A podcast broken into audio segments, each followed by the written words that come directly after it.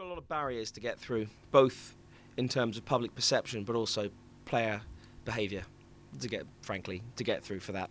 Um, there's a lot of us striving to, make the industry more professional, um, but we're facing a bit of an uphill struggle with some of the some of what people have been allowed to get away with in the past, um, like just fair play and good conduct during tournaments.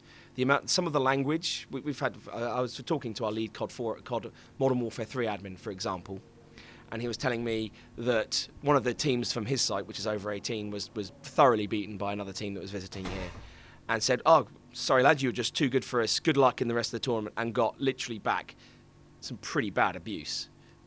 And it's like, well, that's not professional conduct. Um, and as long as that is going on, and they said, well, that's how we are. That's how we're allowed to do that at other events. We said, no, you do that again, you're out, because that sort of behaviour has to be stamped down on if this is to be taken seriously. If sponsors are to take esports seriously as a as a professional entity that's worthy of sponsorship. Um, so public perception, whilst that's going on, you're never going to change public perception.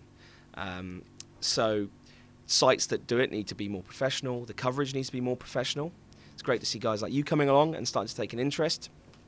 Um, and we, we, need good quality journalism. We need good quality um, players. We need good quality tournaments. All of that is the is the mix that's needed to take it forward. Otherwise, it's just it's, it's never going to get off the ground. Public perception is changing.